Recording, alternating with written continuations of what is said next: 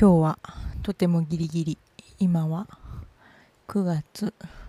8かな今日。8日。あ全然違った。9月 ,9 月9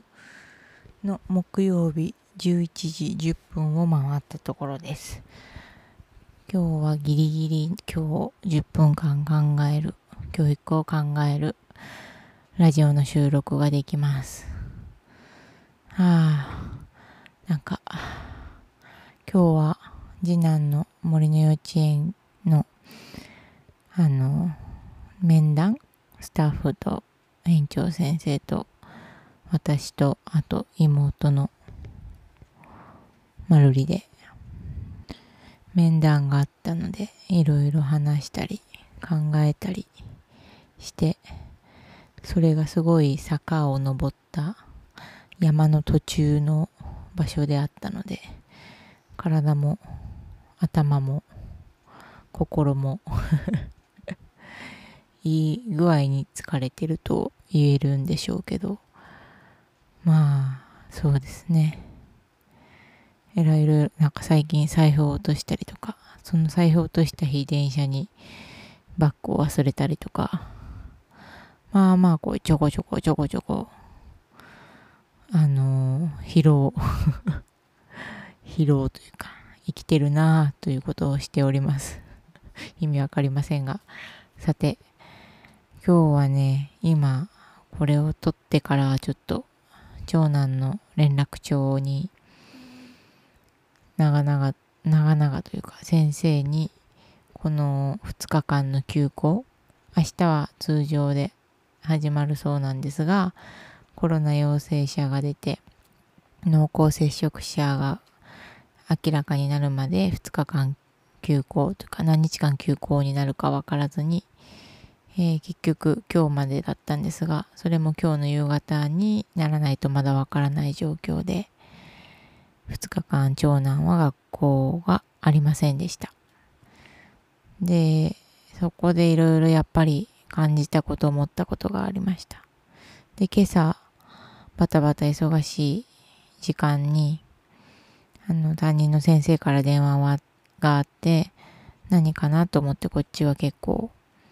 はあ、休校のなんか内容かな、なんかこう一応様子を聞いてくれるのかなと思ったら、うちの息子は元気ですかっていうので、元気というか、やっぱり休校になってすごいショックを受けていましたって言ったら、ああ、最近頑張っててましたからね、あはははって感じで、なんか、先生的には学校が休みでやったと思ってるんじゃないかなって思ってたのかなっていうリアクションに思えてしまいました。もっとなんかそういう時にすぐ思ったことを私も突っ込めばいいね。え先生笑ってますけどどうしてると思ってました？みたいなことを嫌味なくさらっと聞ければ相手を責める感じじゃなく聞けたらそれはいいなと思うけど。うまく言えずに、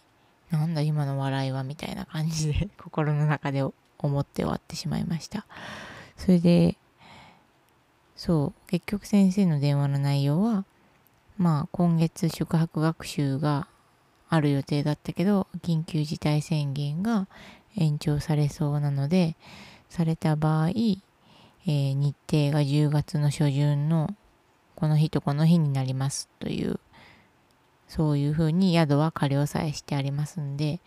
もしその、うちは宿泊合宿行ってから引っ越すっていう予定だったので、その、その、延期の日まで伸ばせそうだったらっていうことで、先に多分うちだけに電話をしてきてくれた感じで、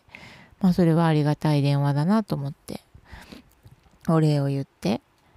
で、なんか休校中の課題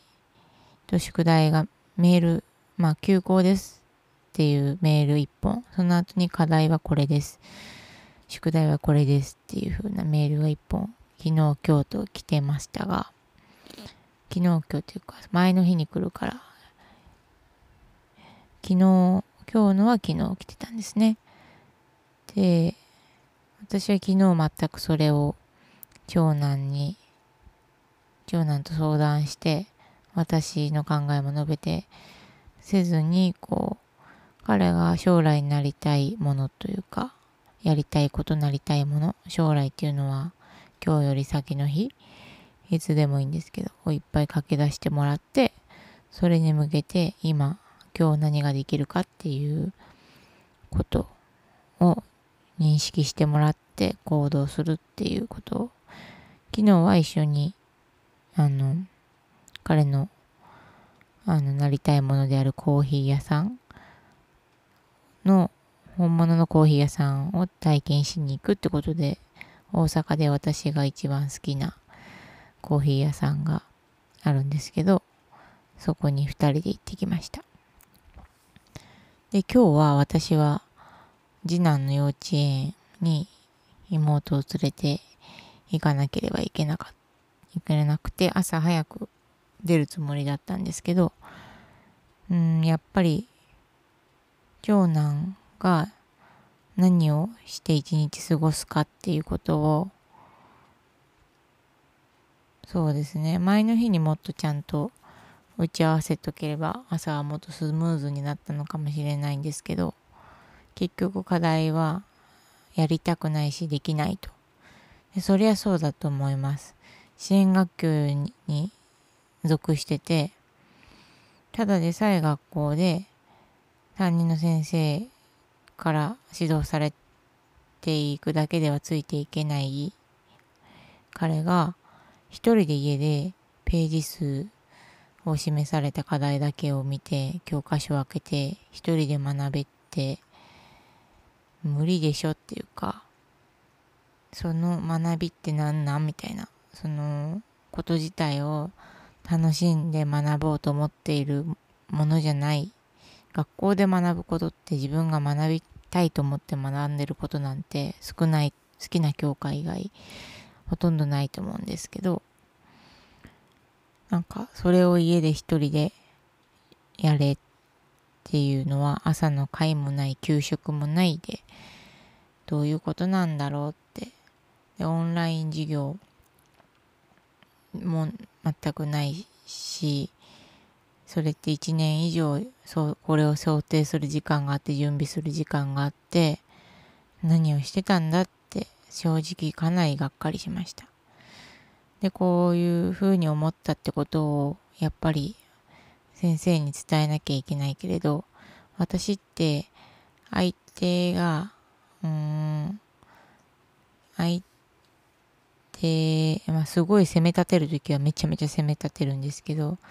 相手に調子いい人間になっちゃうんですね。それは小学校4回自分が転校してるのが理由かなとかまあもともとそういう性格なのかもしれませんけど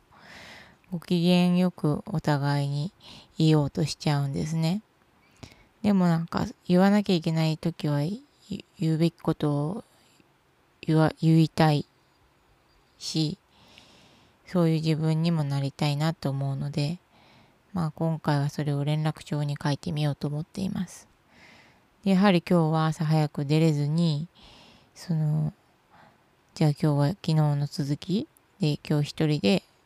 そのコーヒー屋さんとか他いろいろ書いてましたけどそれに向けてできることを考えて書いてやってみようっていうことで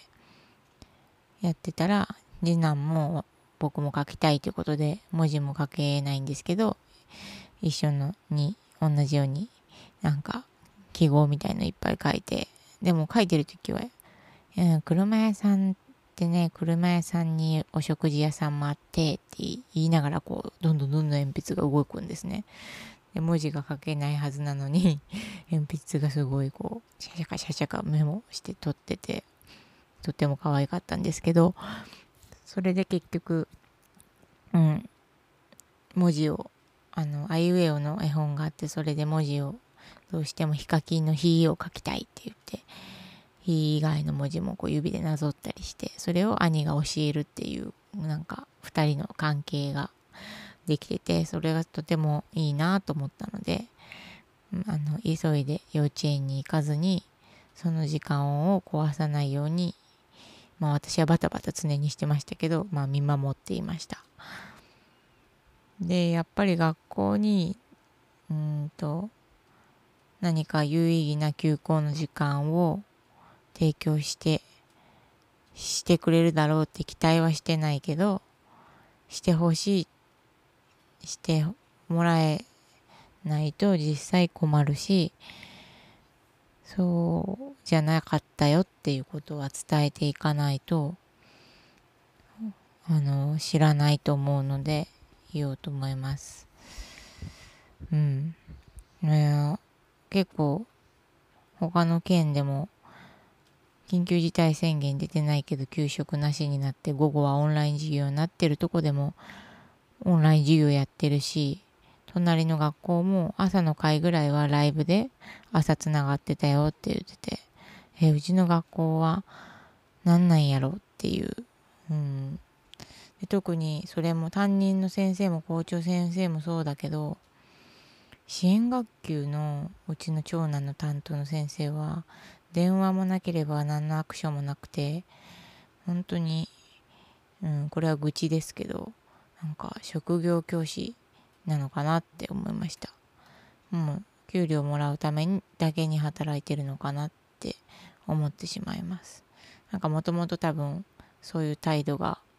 面談の時とかに感じられたので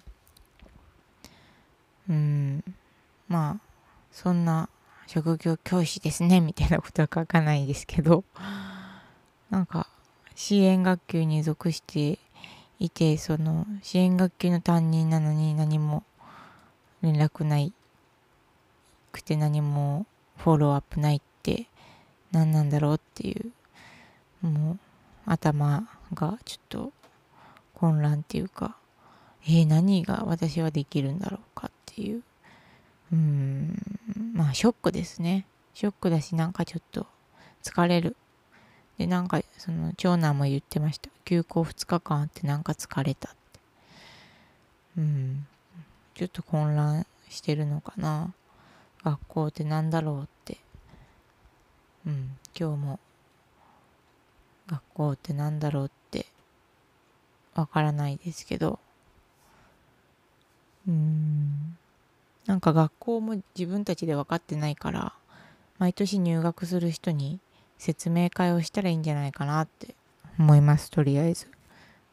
小学校って何なのかっていう元の元